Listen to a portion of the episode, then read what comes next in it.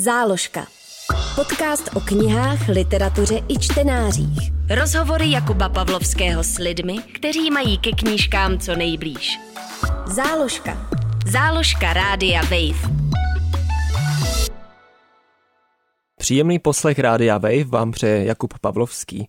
Posloucháte nový díl záložky, ve kterém se s mým hostem Janem Markošem pobavíme o jeho knížce Síla rozumu v bláznivé době, manuálu kritického myšlení. Jane, dobrý den. Dobrý den, zdravím všetkých posluchačů a posluchačky.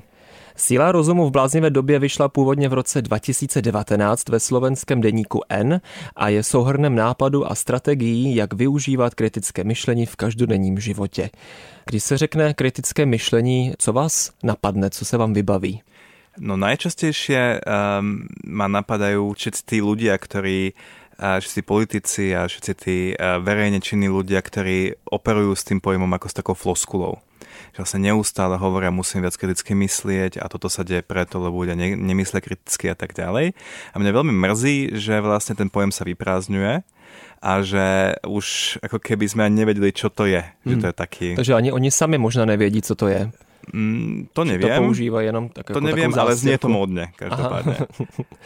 A jak souvisí kritické myšlení a šachy? Vy totiž mimo jiné jste i velmistrem šachovým.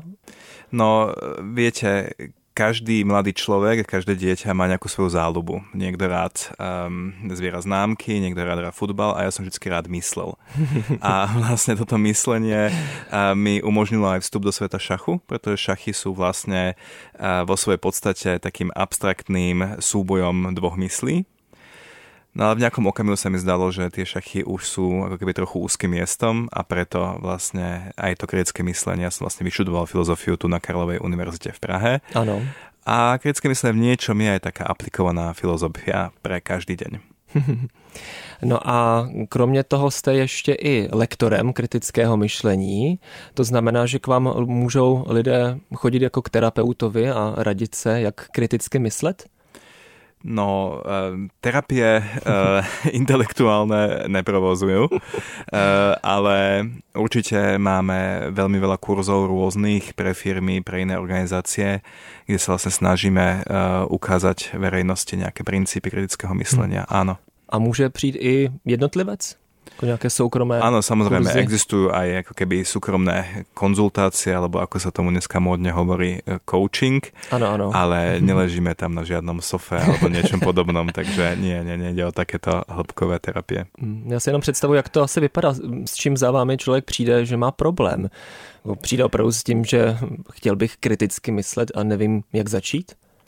Uh, nie. Obvykle prídu samozrejme ľudia, ktorí uh, už majú povedzme vo firme alebo nejaké organizácii určitú aj moc, aj zodpovednosť, aj povedzme vedú ľudí a prídu s nejakým špecifickým problémom. Napríklad, ja neviem, uh, v mojom týme cítim, že niektorí ľudia majú menšiu citlivosť voči hoaxom, povedzme. Uh-huh. Alebo ako mám komunikovať takú alebo inú vec alebo e, veľmi teraz populárna téma napríklad je ako e, vlastne evolučné nastavenie mysle, ktoré e, sa premieta do kognitívnych skreslení tzv. Takýto, takých tých vrodených chýb myslenia a mozgu, ktoré mm-hmm. sa neustále opakujú, že ako vlastne tieto kognitívne skreslenia ovplyvňujú povedzme podnikanie, ale aj normálne osobný život a čo sa s tým dá vlastne robiť. Takže to máme několik oblastí, tedy eh, můžou jít k vám firmy, jednotlivci. No a takový běžný člověk, eh, k čemu mu je kritické myšlení? Ve kterých oblastech se to dá najít, protože myslím, že nejčastější taková představa o kritickém myšlení je eh, spojení s dezinformacemi a se čtením třeba hm, zpráv, ale to není zdaleka všechno. Odpovím dvojako najskôr poviem, čo kritické myslenie je a potom možno, že čím by tak mohlo byť. Tak e, kritické myslieť samozrejme neznamená kritizovať. To je taká bežná vec, ktorá dosť často sa stáva, že dochádza k zámene týchto dvoch pojmov, mm-hmm. že pokiaľ človek, ktorý kritizuje, vidí veci iba čierne a vidí všetko, čo je zlé, tak... tak myslíš dobře kriticky. Kriticko mysliaci človek by mal vidieť nielen to, čo je, čo je e, zlé, ale aj to, čo je dobré, nielen teda tých nedôveryhodných aktérov, ale aj tých, ktorí dôveryhodní sú.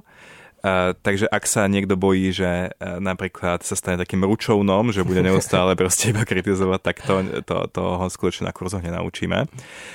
Taká najkratšia a najjednoduchšia definícia kritického myslenia je to, e, že je to schopnosť um, odhadovať a oceňovať kvalitu informácií. To znamená nielen, či je nejaká informácia pravdivá alebo nepravdivá, ale aj či je napríklad fér voči tým ľuďom, ktorí v nej vystupujú, či je dôležitá alebo marginálna, či prečo sa objavila práve teraz, akú má cieľovú skupinu a mhm. podobne a podobne.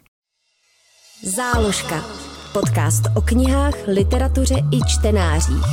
Na rádiu Wave.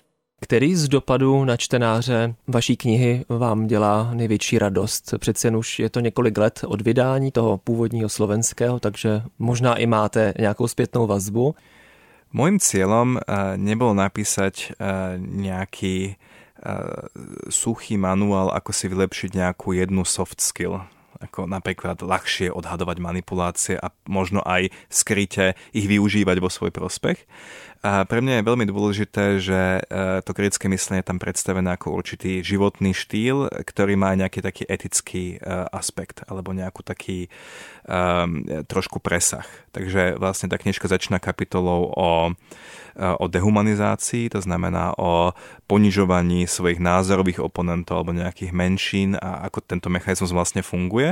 A to bola napríklad téma, ktorá ma veľmi potešila, že sa vlastne podarilo dostať minimálne do tej slovenskej, vlastne do slovenského povedomia. Že som si začal všímať, mm, že potom ako tá knižka vyšla, tak vlastne o dehumanizácii sa začalo o mnoho viac rozprávať. Tak si to aspoň uh, ne, neskromne uh, myslím, alebo dúfam, nemám to zmerané teraz, nepodľa nejakého počtu výstupov a podobne. No a toto je teda prvá kapitola knižky a tá posledná vlastne sa volá um, Tmavá hmota a je zase o inom aspekte. E, o tom, že okolo nás žije veľmi veľa ľudí, ktorí sú povedzme buď veľmi chudobní, alebo nie sú zdraví, pretože majú rôzne zdravotné problémy, alebo sa s niečím boria jednoducho.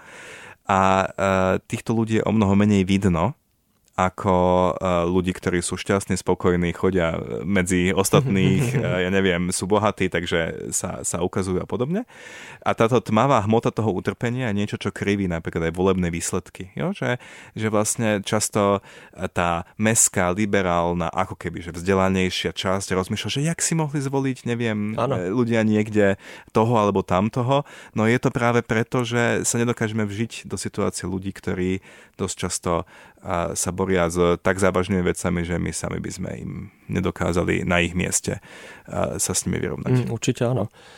Vy dokonce i ve své knížce vyzýváte čtenáře, aby vám napsali názor, e, poznámku, nějakou i třeba kritiku na váš e-mail. E, píšou vám? Áno, píšu. Nie sú to teda desiatky mailov denne, ale každý týždeň niekoľko mailov príde.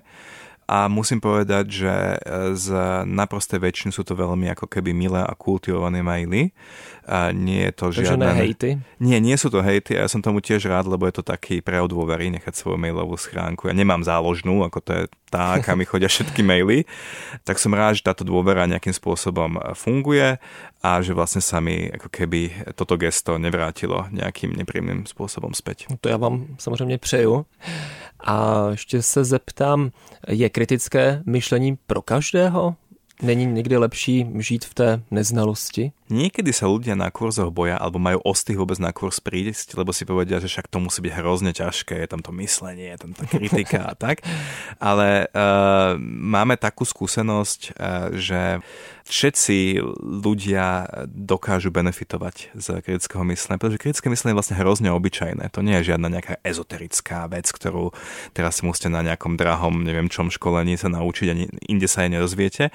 Kritické myslenie je jednoducho súbor zručností, ktoré každý z nás robí a ide iba o to urobiť ich trošku lepšie a vedomejšie. Tak, hmm. Pracovať s číslami, vyhľadávať zdroje, mať nejakú citlivosť základnú e, voči slovám a podobne. No a na vašu otázku je, či je lepšie žiť v nejakej takej nevedomosti blaženej, no keby tomu tak bolo, tak by asi štát, uh, povedzme, tvrdé drogy nezakazoval, ale naopak by ich distribuoval, nech sa všetci ľudia v blaženej nevedomosti uh, strávia, povedzme, tak. svoje víkendy ale myslím, že pravda je vždycky lepšia ako nějaká mm-hmm. falošná iluzia. A mohl byste posluchačům dát nějaký konkrétní příklad, stačí něco jenom drobného, nebo jak vypadá pohled na věc eh, bez kritického myšlení a naopak tedy s kritickým myšlením, kdy se na konkrétní věc podíváme těmato dvěma úhly? Môžeme dať možno aj dva príklady, rôzne. Prvý z nich sa stal nedávno a je to taká celkom milá epizóda, že jedna dáma, ktorú ja tak poznám z diálky, dal na svoj Facebook fotku zo svojho okna.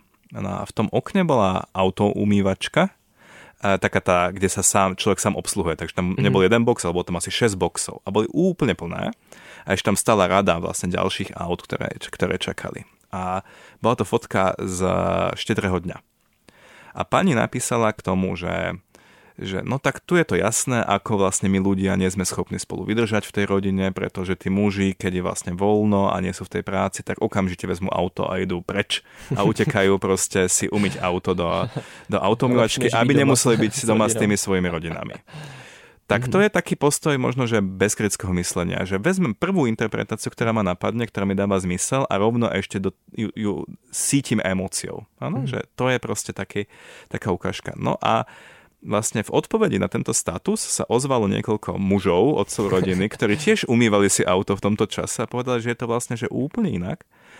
A že je to tak, že vlastne keď sú sviatky, ten štedrý deň, prvý sviatok Vianočný a podobne, tak vy vlastne v tom aute vozíte aj širšiu rodinu, babičky, a sviatočne oblečených mm. ľudí, svojich priateľov a podobne a nechcete ich priviesť do špinavého auta samozrejme. No tak a nemáte inokedy čas, tak vybehnete t- to, to, to, dopoludne. Čiže to presne naopak, že, že nie je to vlastne e, to gesto tých mužov, že idú umývať tie auta, nie je o tom, že by sa chceli rodine vyhnúť, ale práve, že chcú s nimi stráviť mm. čo najpríjemnejší čas. To je možno taká dobrá vec na zapamätanie, že vlastne aj keď fakty sedia, tak tá interpretácia v nej sa obvykle e, zmení zmeniť celý, celé význenie. A manipulátori, a táto pani nebola manipulátor, ale školení manipulátori dosť často nekryvia fakty, ale práve interpretáciu. Záložka. Rozhovory Jakuba Pavlovského s lidmi, kteří mají ke knížkám co nejblíž. Na rádiu Wave. Ak môžem, tak ešte pridám Určite druhý áno. príklad. A to je tiež vlastne pri ovládaní vlastných emócií. Že pred niekoľkými rokmi eh, slovenským internetom kolovala taká neviem, či to bola koláž, alebo to bola reálna fotografia e, s popisom, e, kde údajne nejakí e, mladí muži moslimovia rozbili sošku Panny Márie niekde v Taliansku a vymočili sa na ňu. Hm. hm. A teraz je samozrejme a prirodzené, že každý človek, či už veriaci a neveriaci, veriaci asi viac, ho chytí hnev, že niekto rozvíja proste cenné veci, posvetný symbol pre mnohých ľudí a ešte ňo močí. No ale kriticky mysliaci človek tento hnev zase nepreloží do nejakého, že by poďme repostol túto správu alebo by tak okomentoval alebo, alebo tak, ale všimne si vlastný hnev, kritické myslenie je o tom, že ovládam svoje emócie, že uvedomujem si, čo sa vo mne deje v reakcii na správu a začne rozmýšľať, dá si odstup a povie si, a prečo vlastne niekto chce, aby som ja vedel, že niekde v Taliansku sa rozbila mm-hmm. nejaká socha.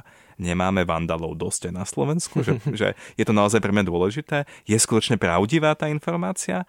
Kto má záujem na tom, aby teraz uh, sme sa hnevali na moslimov? A tak ďalej, a tak ďalej. Tieto otázky mm. už sú začiatkom nejakého kritického myslenia. A záverom napríklad o hodnotenie takéto správy je, že oni ma asi nechcú informovať. Oni v skutočnosti chcú má uh, manipulovať. Vaše knížka ve slovenštině vyšla už v roce 2019, loni pak nakladatelství Paseka vydalo český překlad Miroslava Zelinského. Za ty tři roky je doba, mám pocit, ještě bláznivější, eh, zvlášť pro nás v Česku, když jsme nedávno sledovali eh, až zběsilé předvolební kampaně. Změnilo se za tu dobu něco zásadně a je české vydání v něčem jiné, rozšířené? Je to taká ironická vec, že už v roku 2019 eh, som o e, vtedajšej dobe hovoril ako bláznivej a odvtedy sme ešte chytili úplne ďalšie obrátky. Takže dvojka sa môže volať celá rozmov v bláznivejšej dobe možno, ale uvidíme, uvidíme, ako to bude. Knižka prešla uh, jednak teda redakčnou úpravou, bola tak počeštená v niečom, niektoré príklady boli vymenené, niektoré uh, slovenské reálie boli vymenené za české, čo je skvelé, vďaka editorkám a editorom uh, v Paseke. No a áno, no tak doba trošičku zhrubla, ľudia sú unavenejší, aj kvôli pandémie, aj kvôli vojne, sú zneistenejší a to samozrejme e, sa potom e, prejaví na e, väčšom vyostrenosti toho verejného hm. diskurzu. Čo je taká vtipná vec celkom, že ako všimol som si, že v Česku veľa ľudí hovorí o tom, aké vlastne náročné bolo to obdobie počas prezidentskej kampane hlavne teda v druhom kole.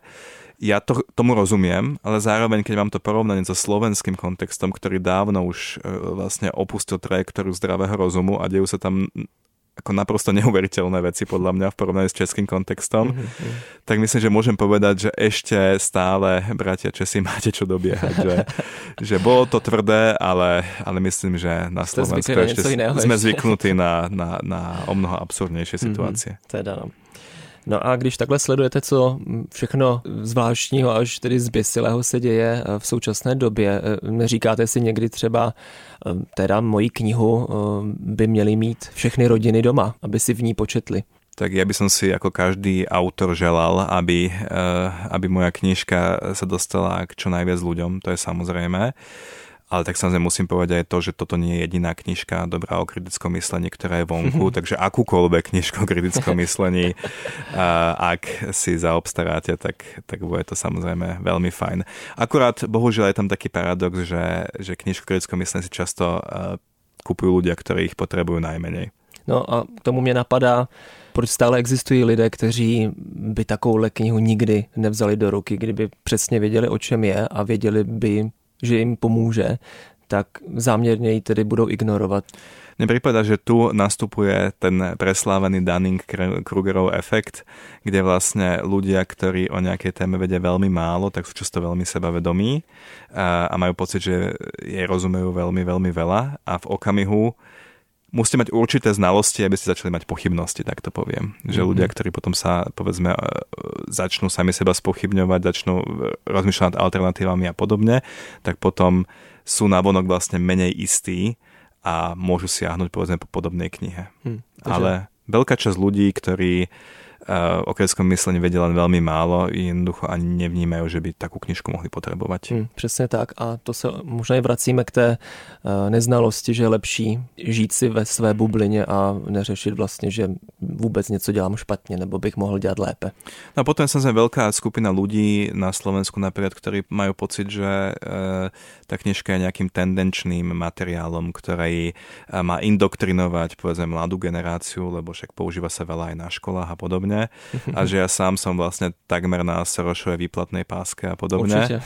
A keby videli moju zánovnú dáciu, tak možno by zapochybovali, ale ale dobré, to motoristické okienko můžeme vynechat. Ano.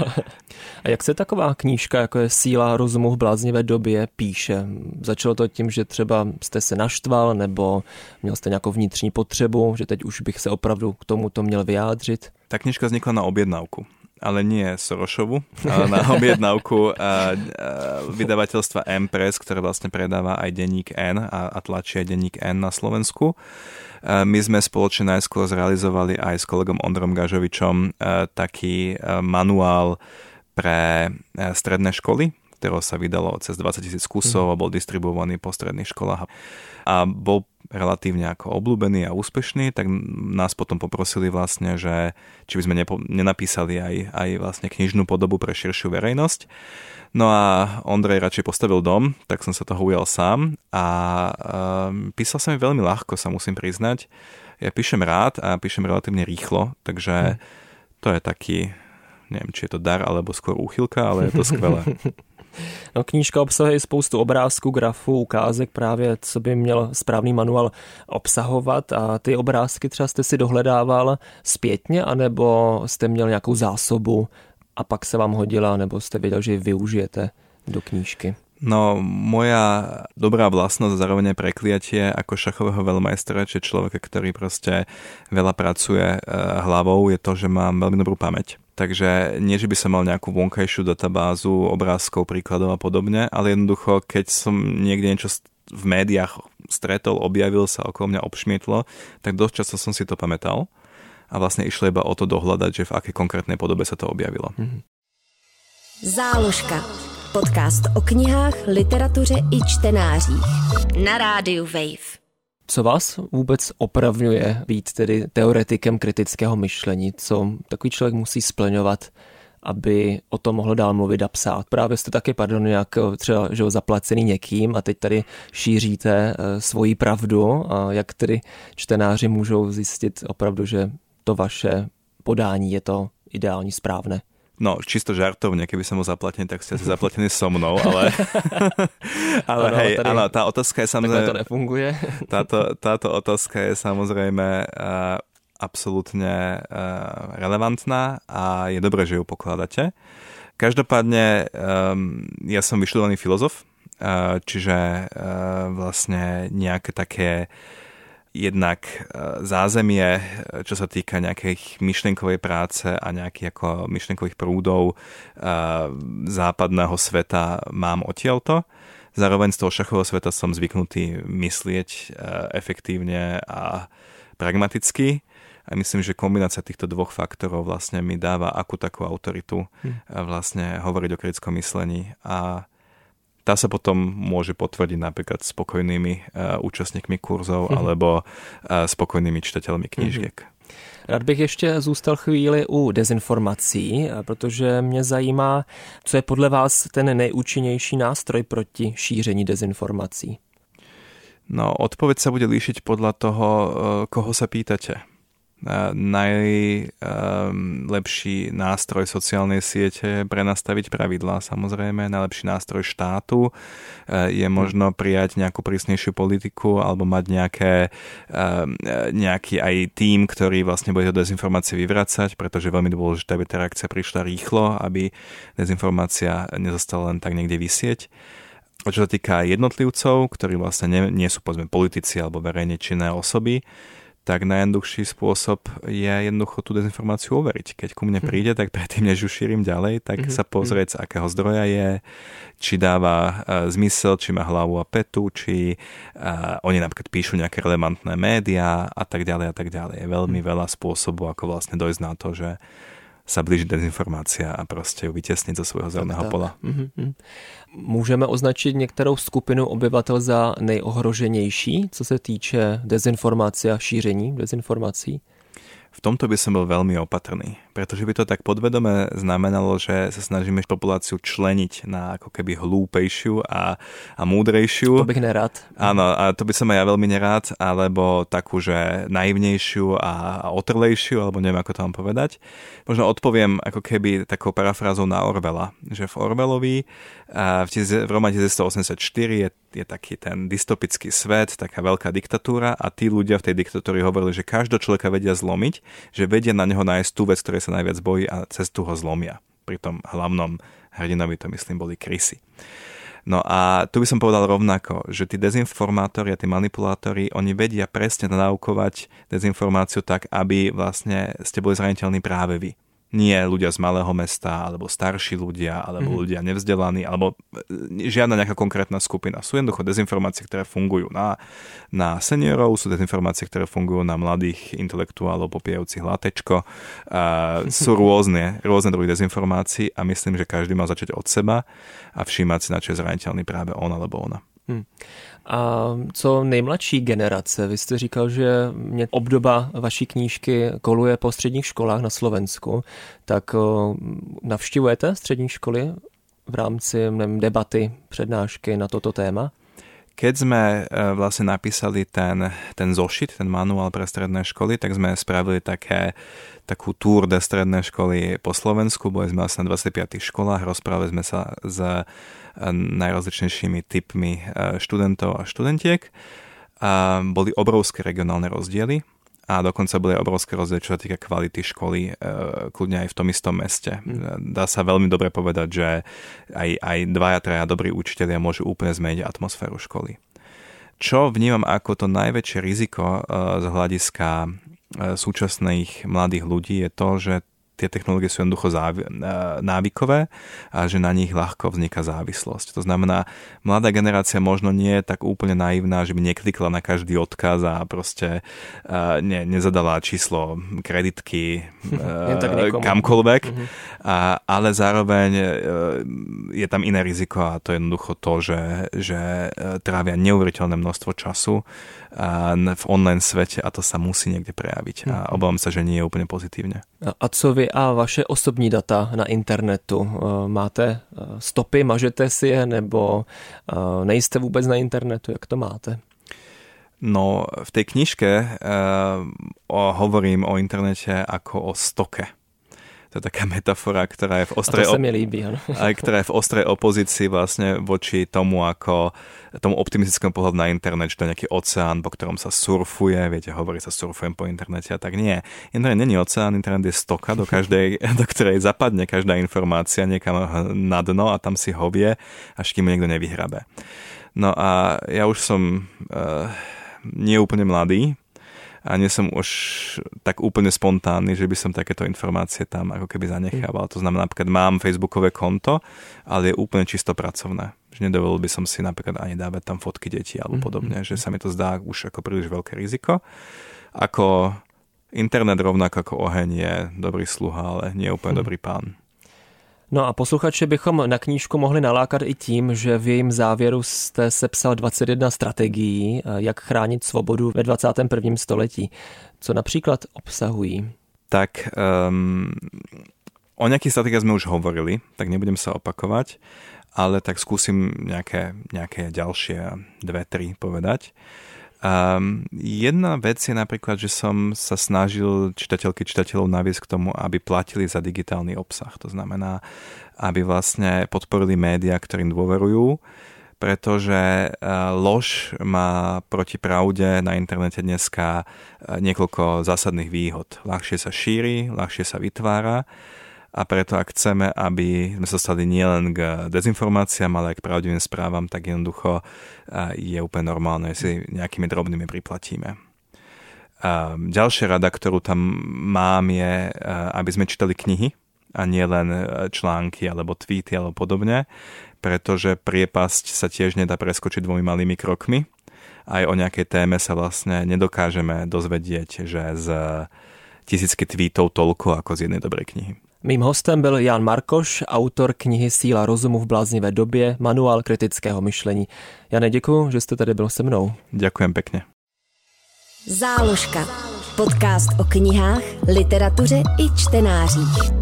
Poslouchej na wave.cz lomeno záložka, v aplikaci Můj rozhlas a v dalších podcastových aplikacích.